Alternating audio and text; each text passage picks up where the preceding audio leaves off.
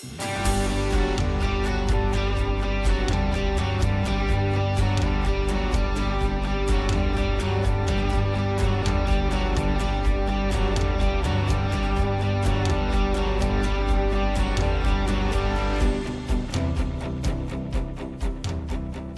this is Dr. Mike Barnett with the First Baptist Church of Ocean Springs, Mississippi. Thank you so very much for tuning in to our podcast, and I pray that today's message will be a blessing and an encouragement to you. We are engaging our people at First Baptist Church in an emphasis called Who's Your Mission? It is a challenge to personal soul winning and personal evangelism for the year 2023. We've asked our people to ask God for at least one soul to be burdened for, that they might go after that soul and win them to the Lord Jesus Christ. That is the theme of these current messages. And I pray that they will encourage you to be a soul winner and go after one soul that needs to be saved now and to know Jesus now. I pray these messages will help you. And again, thank you for tuning in.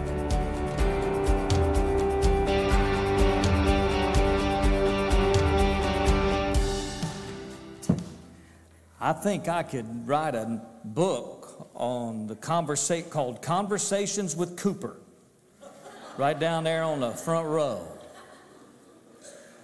Sarah's back there kind of afraid of this book, but uh, I said, Coop, I'm about to stand up and preach. You got any advice for me? And he said, Do your best. so, amen. That's good advice. Well, I'm excited about um, what's going on this month. Uh, today, I will preach a message entitled Who's Your Mountain? And I hope it will encourage you in terms of who's your mission. And then uh, next week, we will uh, preach again in great preparation for the 22nd when we will have uh, a guest uh, pulpiteer. Happens to be a dear old friend of mine from uh, years ago. My, he was my college roommate for a while, and we were best men at each other's wedding, and he's going to be with us. And, and he has a course entitled No Sweat Evangelism. And then Sunday, he's going to preach and lead in worship. And then that evening, right here in the sanctuary, he will teach No Sweat Evangelism.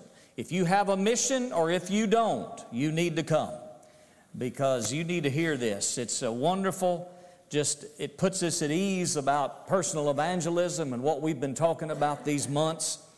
And uh, then after that, on the 29th, I will begin preaching verse by verse through the book of 2 Samuel.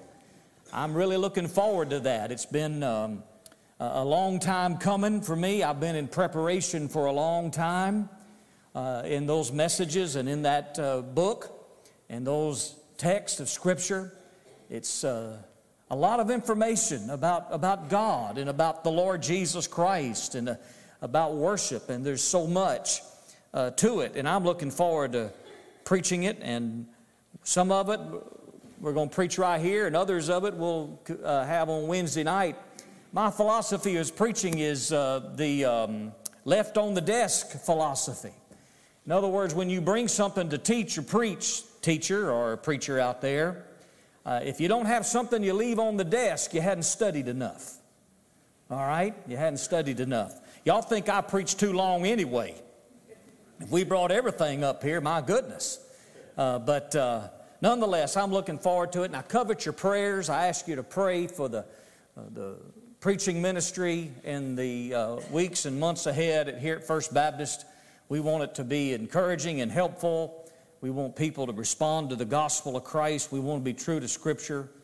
And that's uh, what we strive to do. That's what I do my best to do, following Cooper's advice. And I ask you to do your best to pray for me. And uh, pray for Jay and Cole as well, and the whole staff. Well, if you have your Bibles, open them up with me to Mark chapter 9, verse 14 through 29. We are also going to reference Matthew chapter 17 in just a few moments. But before we dive into this count, account and read the text, I want to focus on the 23rd verse. Jesus said unto him, If thou canst believe, all things are possible to him that believes. And I want to encourage you in the power of faith today.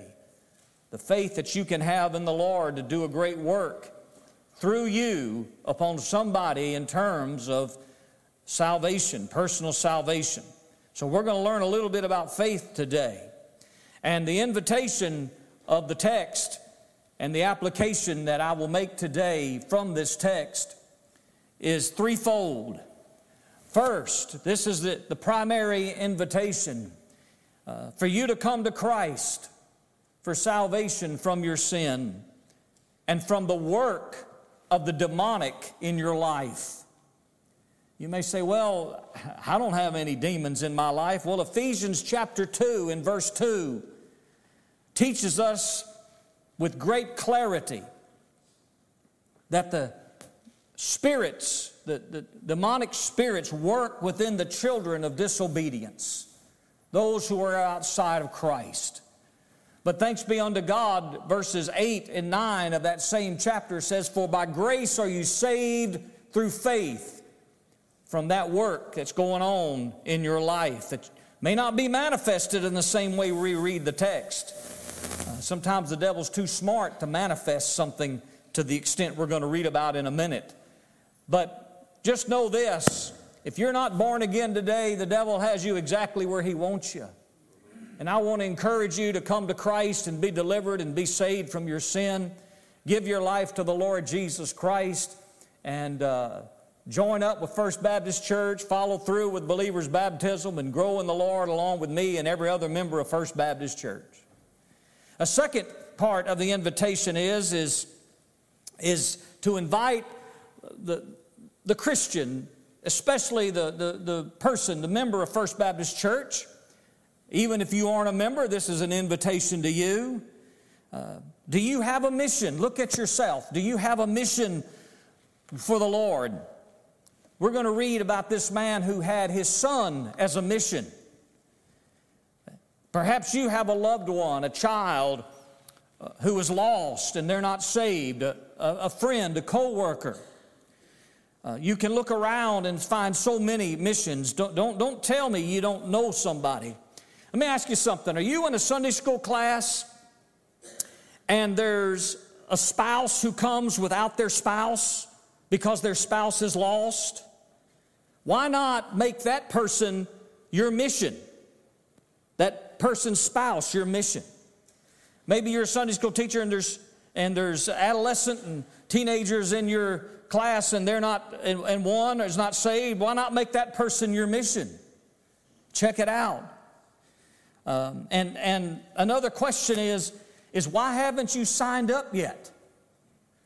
Why haven't you signed up yet? Take a look at yourself and ask the Lord to give you the answers to those questions. And um, why haven't you joined in your church family so far, taking those first steps? Maybe you're waiting till the 22nd, that's fine. Right now, we have 60 missions. I'm asking God for 100. Now, God may give us 100 by the 22nd, or He may give it to us in July. I don't know. But uh, uh, I'm asking God for a 100. And perhaps you are one that can add to that number. So the invitation from the text today is Will you, if you haven't already, will you rededicate yourself to the Lordship of Jesus Christ today? Recognizing what he said as he gave us the Great Commission all authority is given unto me under heaven. Go ye therefore and teach all nations, baptizing them in the name of the Father, the Son, and the Holy Spirit teaching them to observe all things whatsoever I have commanded you. And lo, I'm with you always, even unto the end of the world, end of the age. Amen. Will you submit to the Lordship of Christ in that? Will you pray at least, or continue to pray even, for at least one per person that God will burden you with?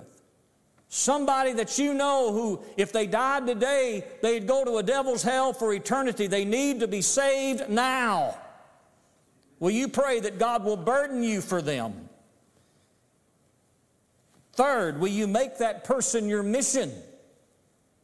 Make that person your mission. Say, Lord, you burden me with them. I'm on to make them my mission. I'm going to be on mission with you and go after them like Jesus came to seek and to save the lost, and you're going to join Jesus in that pursuit upon that person. At least one. Also, the invitation in this second part is put them on the list. You see these blue forms at the entrances to the church. Right back here, you see the you might have come into church and saw the banner, who's your mission? You might have walked in through the Sunday school wing and saw the banner, who's your mission? We got them put in other places and we're going to move them around. But take that name and fill out this form about them and turn it into the church office. You can put it in the offering plate.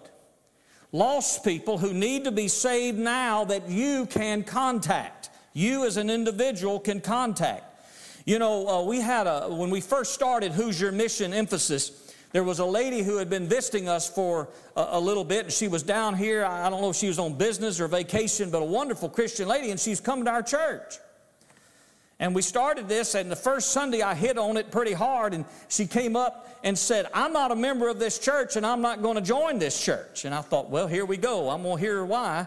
But she said, I don't live here. I'm down here temporarily, and I'm going to go back to my home she says, I've got five people need to be saved right now. Can I participate in who's your mission? Can I put them down? So we got five people on our list. I don't know where they live. And I don't know, that lady knows who they are. You know, we can pray for her, amen? And who knows, God may put us in contact with them. You don't know what God's providence is going to do. That's why it's called providence. And so, uh, I mean, somebody you know needs to be saved now that, that you can contact, that you can reach out to, and put them on the list so your church family can pray for them. So I'll know who to pray for, you and them. And then, will you formalize this? Will you be present on the 22nd of January coming up and participate in the training? And us together getting trained, ready to go out and learning a little bit more about how to pray and how to reach the lost. So that's the second part of the invitation is for those of you who are saved and know the Lord and, and you, you, you need to do these things. You need to get on mission and join in this ministry of your church family. Be a part of the church family. Don't isolate yourself. Third part of the invitation is this is for those of you who have a mission but it's a tough one. It's a hard one. It's a mountain of a mission. As a matter of fact, you don't think they're ever going to be saved. I have one or two like this. One of mine, I've shared the gospel before and got shut down before I say the Bible says, before I could finish that statement. Now, when that kind of thing happens, you, we're going to learn what to do about that.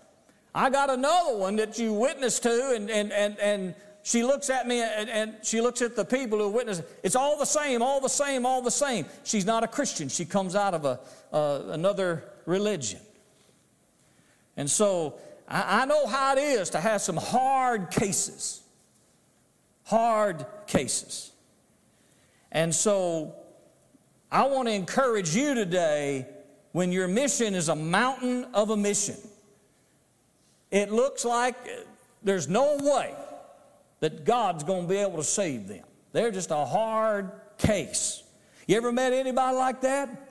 Folks, that's the kind I like to get. Amen. That's the kind I like to get. I like to get the hard cases. Uh, I like to hear people who get saved say, Boy, uh, nobody ever thought I'd ever be saved. When I, when I got religion, my family turned a backflip. They couldn't believe it. And uh, Hallelujah. So let's read the text and see about the mountain of a mission. Mark chapter 9, we're going to read a lengthy text today, verse 14. And when he came to his disciples, he saw a great multitude about them and the scribes questioning with them. And straightway or immediately all the people, when they beheld him, were greatly amazed and running to him saluted him. And he asked the scribes, What question ye with them? What are you arguing about?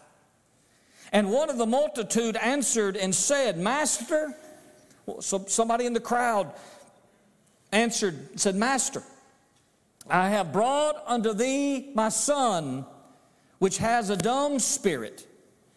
And wheresoever he takes him, wheresoever this demonic spirit takes him, he tears him, and he foams at the mouth and gnashes with his teeth, and pines away.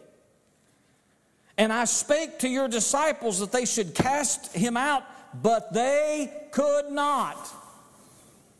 He answered him and said, O faithless generation, how long shall I be with you? How long shall I suffer you? Bring him unto me. And when they brought him unto him, and when he saw him, straightway the, that demon tore him, tore into him, and he fell on the ground and wallowed on the ground, foaming at the mouth. And he asked his father, How long has this been going on? And his father said, Since his childhood. And oftentimes, it has cast him into the fire and into the water to kill him, to destroy him. But if thou can do anything, if you can, have compassion on us and help us. And Jesus said unto him, If thou can believe, all things are possible to him that believes. If you can believe. And straightway the father of the child cried out and said with tears, Lord, I believe, help thou mine unbelief. And when Jesus saw the people came running together, they started getting, the crowd started getting thick again. He rebuked the foul spirit, saying unto him, Thou dumb and deaf spirit, I charge thee, come out of him and enter no more into him. And the spirit cried and rent him sore and came out of him, and he was as one dead, insomuch that many said, He is dead. But Jesus took him, don't you love when, when the Bible says, But Jesus? But Jesus took him by the hand and lifted him up, and he arose. And when he was come into the house, his disciples asked him privately, Why couldn't we cast out that demon? And he said unto them, This kind can only come forth by nothing but by prayer and fasting. Well, that's a fascinating account. What a terrible situation. While Jesus is on the Mount of Transfiguration with Peter, James, and John, that's the previous text, that's what's going on previously. While he's up there, the remaining of the disciples are down at the foot of the mountain in the valley in the city area, and they're arguing with the scribes. The disciples are arguing with the scribes. Now, there's always an argument with the scribes. Isn't that an amazing thing? You ever met somebody who's just always argumentative? Well, these people hated Jesus, they hated his disciples, they're always trying to discredit Jesus. And so they're arguing, and a crowd is gathered around and they're listening to this argument. I imagine some in the crowd got hooked on that argument. I mean, they watched it like they watched Fox News all the time. But then I imagine some of them, like this man, he just wanted something for his life. He wanted some of Jesus. He wanted grace and help in time of need. But this crowd is gathered, and this man boldly breaks through and approaches the disciples, and he says, I have a mountain of a mission. I can't do anything with him. Can you help my son? Can you deliver my son and cast this demon out? And it's very indicative in the text that the disciples tried. I do not know what they did, neither do you. The text doesn't tell us. But they didn't do what was necessary to do to cast out the demon. Therefore, the demon wasn't cast out. And they failed to help this father. He's tormented by this demon. Now, I want to share something with you. If you read verse 18 with me, He tears him, he foams at the mouth, he gnashes with his teeth. He, he goes into convulsions and becomes stiff as if he's dead. And then again in verse 22, this demon would take him, would, would push him to places, somehow physically get him from one place to another, his own feet somehow guiding him, and throw him into fire and into water. Now, friend, I want to share something with you. This was not, this was not a disability. This was not something that this child was born with that caused these things. This was a demonic activity creating violence in this young man and self damage and self hurt from childhood. Protect your children from the avenues of Satan. But it got to him. And this demon was doing what the devil always tries to do steal, kill, and destroy, robbing this boy of, his, of a precious childhood and a relationship with his mama and daddy, trying to kill him and destroy him. That's what the devil tries to do. You say, Preacher, we don't see anything. This is, did you watch a couple of summers ago how people acted in the streets of our big cities? You tell me that's not the devil? He's seeking to kill and destroy those young people in the streets. It may not be manifested around here in South Mississippi with us decent folk. But I want to tell you what, the devil's alive and well, amen? You realize we got a lot of violence up and down this street on Friday and Saturday nights. You know what? We've had a couple of beatings and brawls out here in, the, in our town. Now it's all alcohol, but that's all alcohol is, is a demon. Now, that's good preaching whether you drink or not. But this demon was wrecking this, trying to destroy this boy. Can you imagine the life this father had lived? This was not a sickness, it was not a disorder, it was not something of a disability. This was demonic activity. And the text, once again, indicates that they tried but they could not, they failed. Why did the disciples fail? Well, the answer lies within the context I gave you a moment ago. This is a very pertinent text for us. This is more like our day than you think it is. Let me explain. When Jesus came down from the mountain, he was up there in the glory, being transfigured. It was a glorious experience. Thank God for it. It, it was a glimpse of the glory of Christ. But he came down and he was greeted by the crowd. And he saw the scribes and he says, What are you guys arguing about? And they probably argue the same thing they've always argued about. People like that don't change their tune. And then, before anyone could answer and drag Jesus into the argument or attempt to drag him into this argument, this man steps out and speaks the verses of verse 17 and 18. And he says, But your disciples could not help me. And notice verse 19. He answered and said unto him, Now he turns to his disciples. He speaks to his disciples. And he says, Oh, now this isn't, this is a man frustrated and disappointed. And oh, you faithless generation. And, and Matthew, the text in Matthew adds perverse, you faithless and perverse generation. He's not talking to the scribes, he's not talking to the crowd, He's not talking to the dad, he's talking to his disciples. You guys are faithless and perverse. How long am I going to have to put up with you? That's it. You know, that's a question that only God can answer. How long am I going to be with you? How long is this going to go on? Bring him to me. Now, this is an important context. You've got to get this to understand what's going on. He's on the mountaintop, manifesting his glory, showing us what's coming in his glory. He comes down to the mountain, and his disciples have failed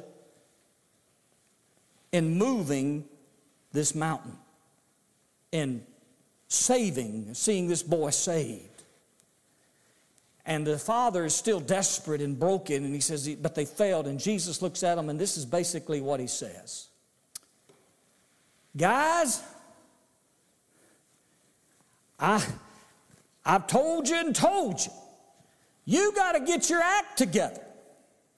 Because I'm about to go to the cross and to the grave and to the resurrection, and I'm going to be ascended to the Father in glory. You're going to be left down here in the nasty now and now as my ambassadors, as my representatives, as the ministers of reconciliation, of bearing the power of the gospel of Christ to deliver people from sin and death and the devil and his demons. You're going to have to be on mission doing my mission. As the Father has sent me, so send I you. You're going to have to learn what it takes to win the lost to Christ because I'm physically not going to be here. You can't take these people who are mountains and have tradition that is settled in their mind. You can't break through. You're not going to be able to take these demonized people who are struggling with sins that are beyond uh, anything imaginable and bring them to me physically and say, touch them, talk to them, do a work, because I'm going to be gone. My presence with you is about to change. In other words, he tells his disciples, Disciples, my presence with you is going to be different before too much longer. It's going to be just like it is with those folks down there at First Baptist Church of Ocean Springs on a mission.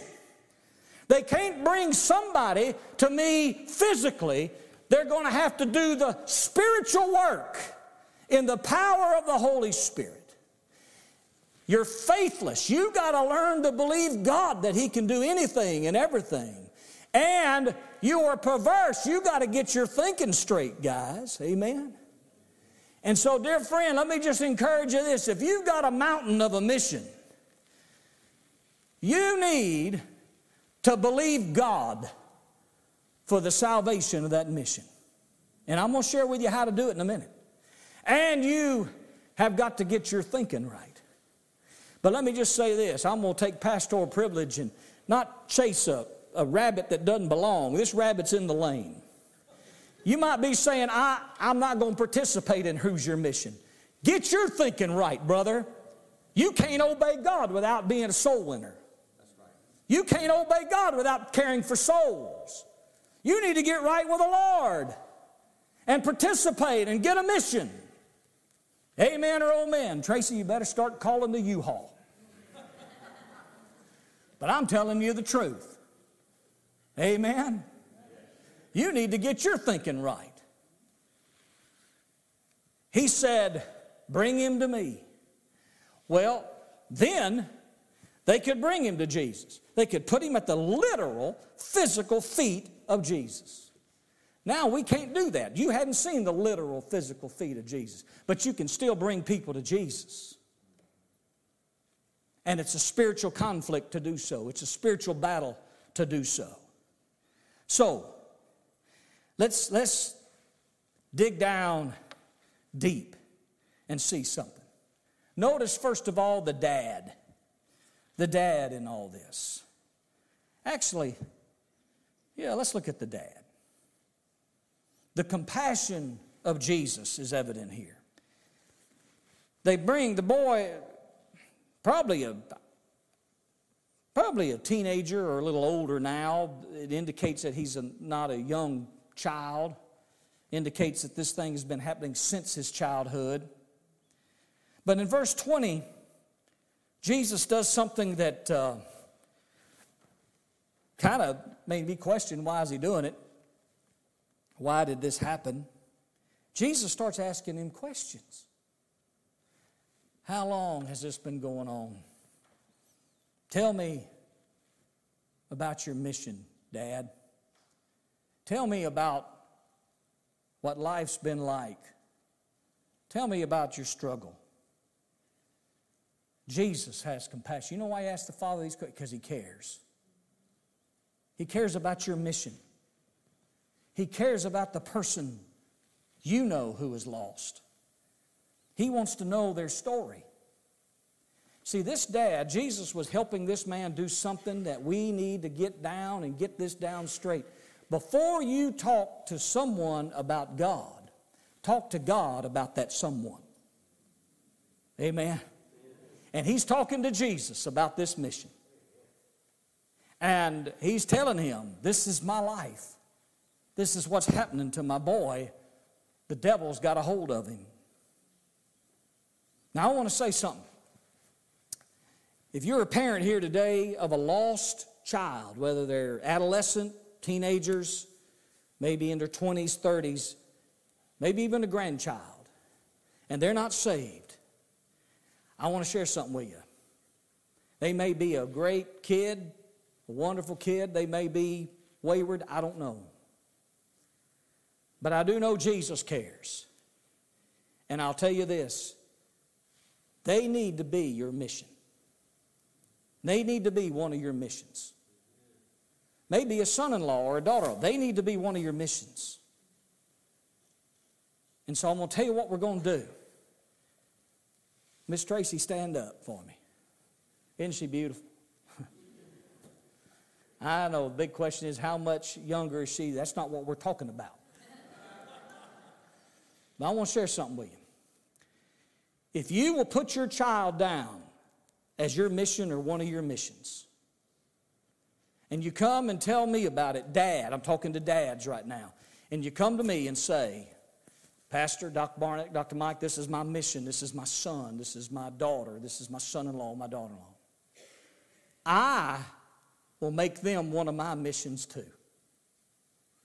And I'll pray with you anytime, anywhere, any place for that child. I'll meet you during the week. I'll meet you at my house. I'm not going to meet you at Waffle House because you can't pray when you're eating and drinking coffee. But I'll meet you right here and we'll scratch off a place together and we'll pray for the salvation of your child. Dad. Now, Mom, Miss Tracy's committing to do the same for you. But I need to know about it. And you need a blue form on them. And I'm going to fill out a blue form on them too. That's our commitment to you. Lovely bride, you may be seated. That's my commitment to you today as your pastor. You say, Preacher, you're sounding desperate. Aren't you? Don't you believe the Bible? Don't you believe in a devil's hell? Don't you believe that's where lost people go? Why aren't you as desperate? Why aren't you desperate? For the souls of men like Jesus. This dad was desperate. Notice something else about him. Notice his, his honesty. This was an honest man. Verse 22, he looks at Jesus and he says, If you can do anything, will you do it? Will you have compassion and will you help us? Now, there's some strong language there. This word help is the Greek word boetheo, and it means to run to the aid of someone. This man is saying, Lord, if you can, will you run with compassion toward my mission to help? Will you hastily run to it? Like Philip ran to the Ethiopian eunuch in the book of Acts to his chariot. Now, here's the lesson about faith. If you have a mountain of a mission and you've signed them up, your struggle with faith is already about to get the victory. You've already done the first thing that the opportunity is affording you to do. You've taken some measures.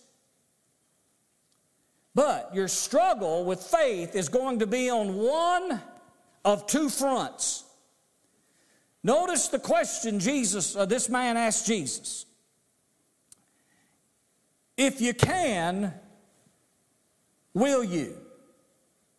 If you can, will you?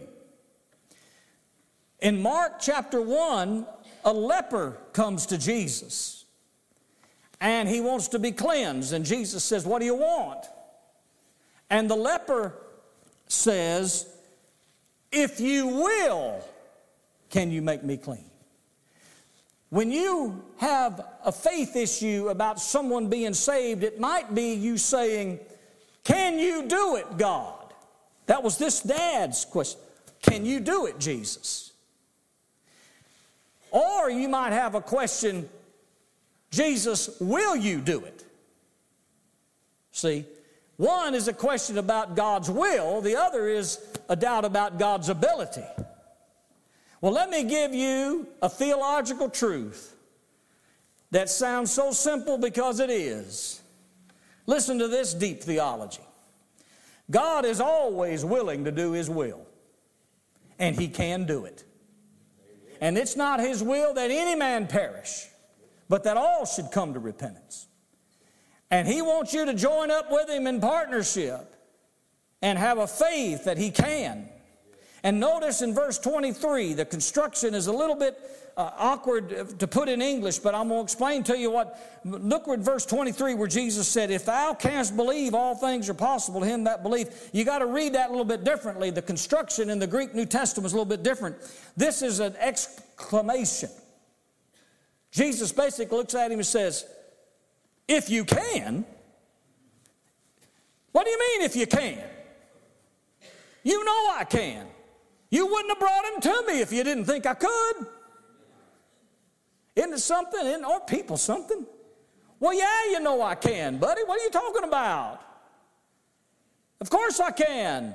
And all things are possible because you know I can. You believe I can. God can. And then he says, well, he delivers him. He delivers that boy.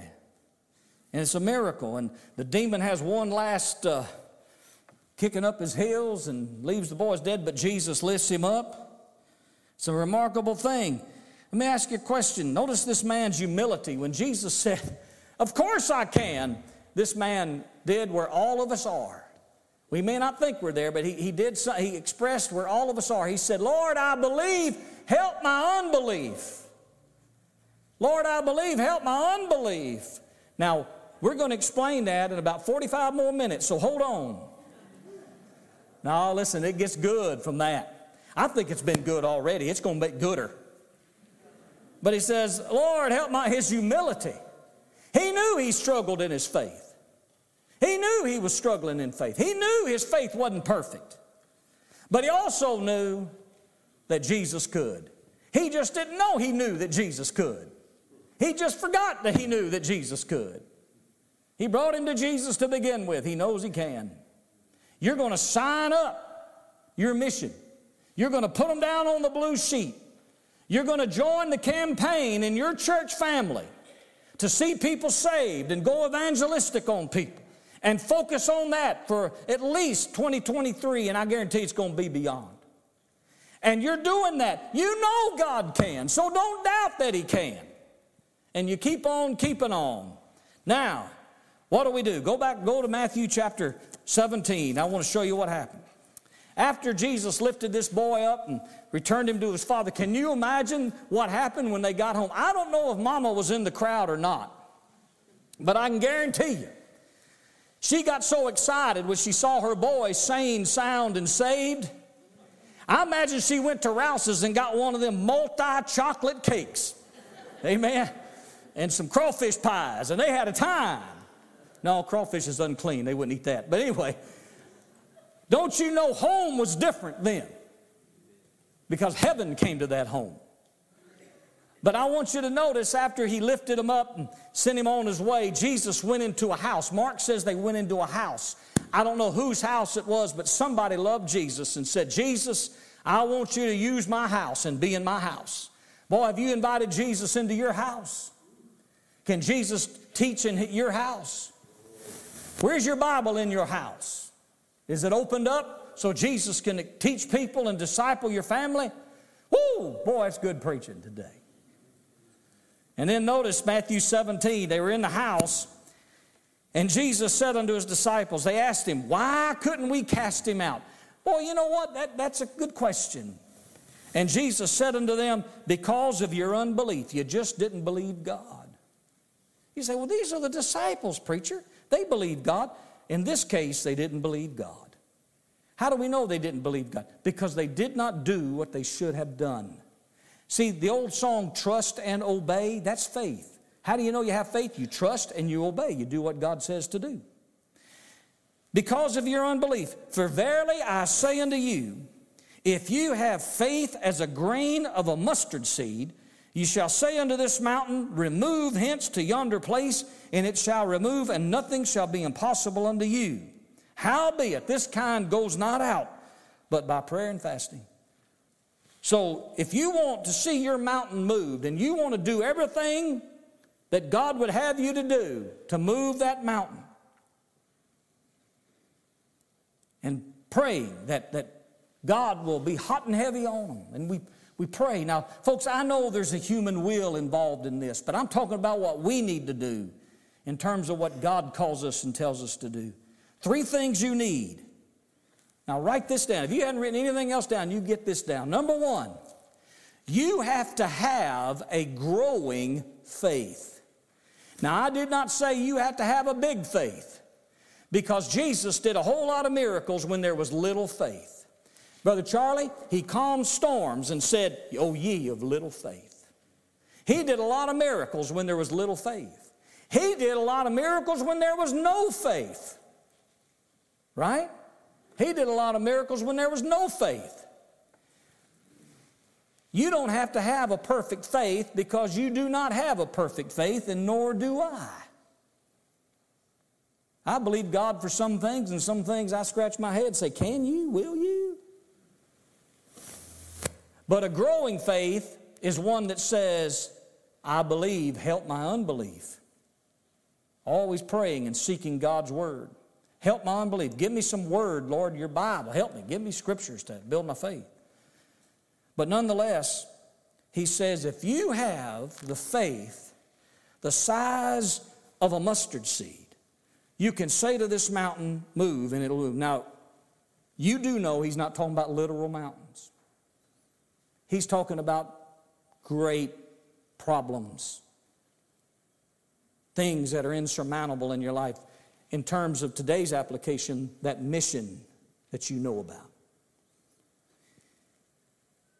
Now, here's where we go wrong on this we stop short. A mustard seed is the smallest grain of seed in the agricultural of Israel. It's small. Jesus did say, and I affirm, if you have just a little tiny bit of faith, God can do great things. But I would be unbiblical to stop there. Because the mustard seed, when planted, grows into the biggest bush in Israel. He's not emphasizing having small faith to move your mountain. He's emphasizing having growing faith to move your mountain. You got it? You ever heard that before? Well, you just did. Do I need to repeat it?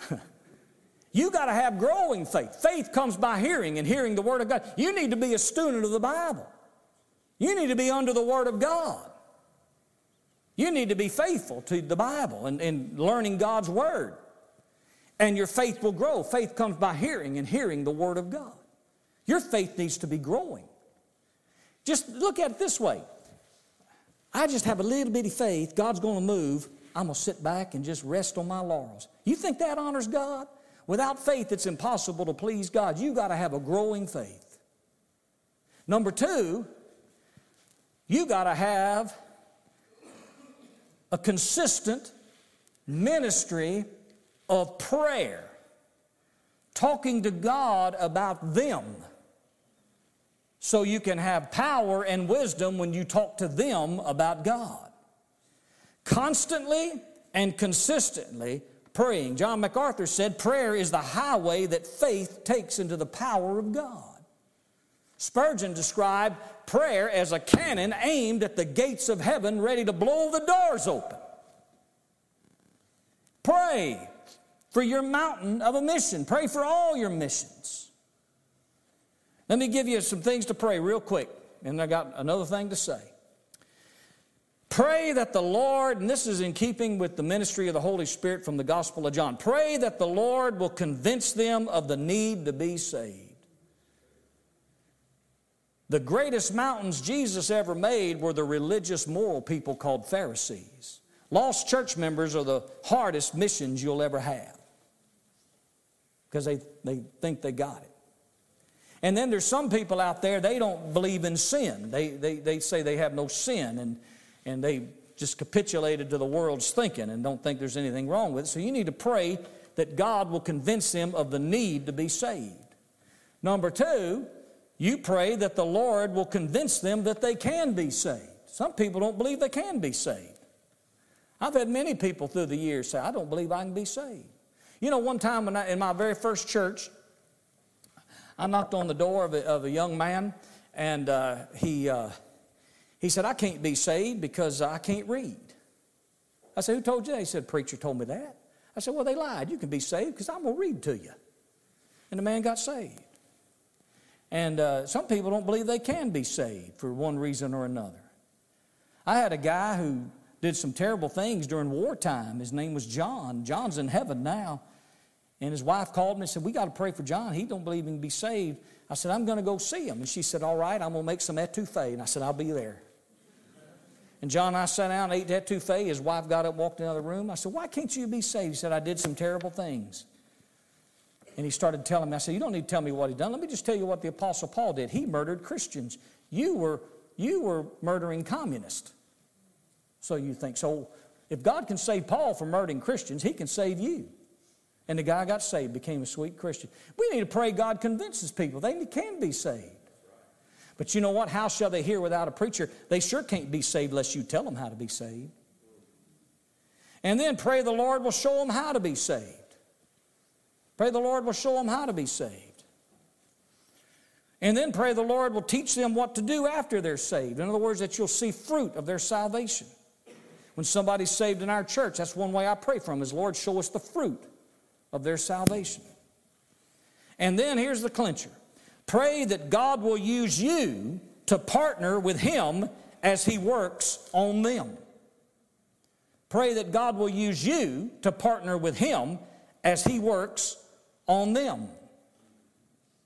And then the third thing you do, He said prayer and fasting. You need to consecrate yourself to the task of moving the mountain. Fast is always connected with prayer. Always. This is not giving something up for Lent. Giving something up for Lent says, I'm going to live like the devil all this time, make up for it all this time. That's about as ungodly and unbiblical as you can get. But I want to tell you what, there needs to be seasons in your life that you dedicate time without distractions for the purpose of moving your mountain. This kind, there are kinds that are tough and they need prayer and fasting. And you give time to it.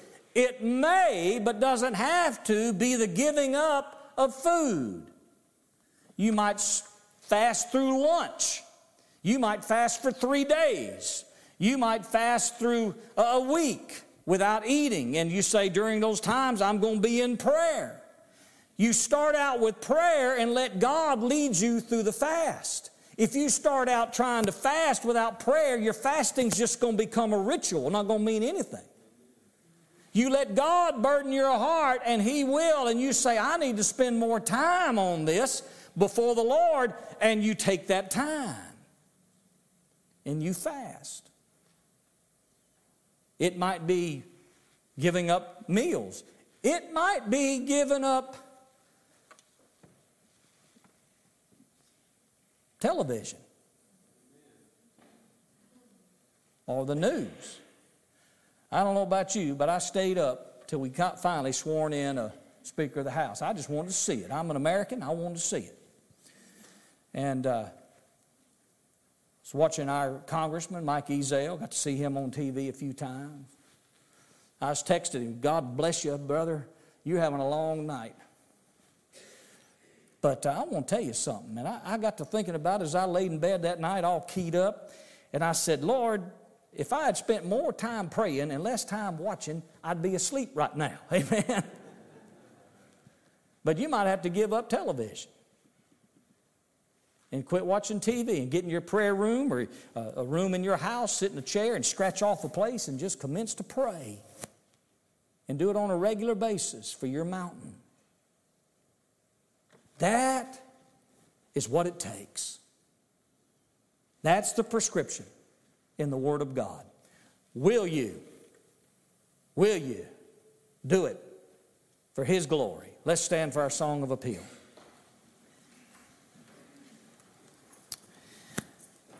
Once again, the invitation is threefold. Do you need Christ as your Savior? Do you need to be saved? Have you ever been born again? If not, and the Holy Spirit is leading you, I'm going to be up front. We have people to help guide you in the scriptures. Answer one on one. Be like the man and, and the Lord. He'll, will spend time with you and answer your questions so it's not rushed through and you know exactly the commitment Christ is calling you to do. And you can come forward when we sing. I'm standing up front, just take, take my hand, or I'm going to extend my hand, and you take my hand. You say, Preacher, I need to be saved, and I'll understand what you want to do. Secondly, Dear church member, do you have a mission yet? Do you have a mission? You don't have to pray about getting one. Jesus has already told us to do it. Go ye therefore. And I pray you would participate. You don't know what you having a mission can do for somebody else. Your mission, you getting a mission might encourage 10 others to get one. You have influence. And do it for the glory of God. And, and, and you say, Preacher, I don't know what to do. I don't know if I can do it. Just get one. And let's let God do it. We'll pray. I'll pray with you. I'm not going to abandon you. I'm going to stay busy praying with folks. And then, thirdly, our third thing be encouraged if you got a mountain of a mission. Have a growing faith. Pray for them consistently. Give up some things to spend time in prayer for them and then ask God for those things about how to pray for. Them. Father, bless this invitation for your glory. Whatever you do, I pray people will obey and be responsive. It's all in your hands and theirs now. In Jesus' name, amen and amen. You come as a spirit leader. This is Cole Andrews. Thank you for tuning in to our sermon podcast. Just wanted to encourage you to visit our website, fbcosms.com.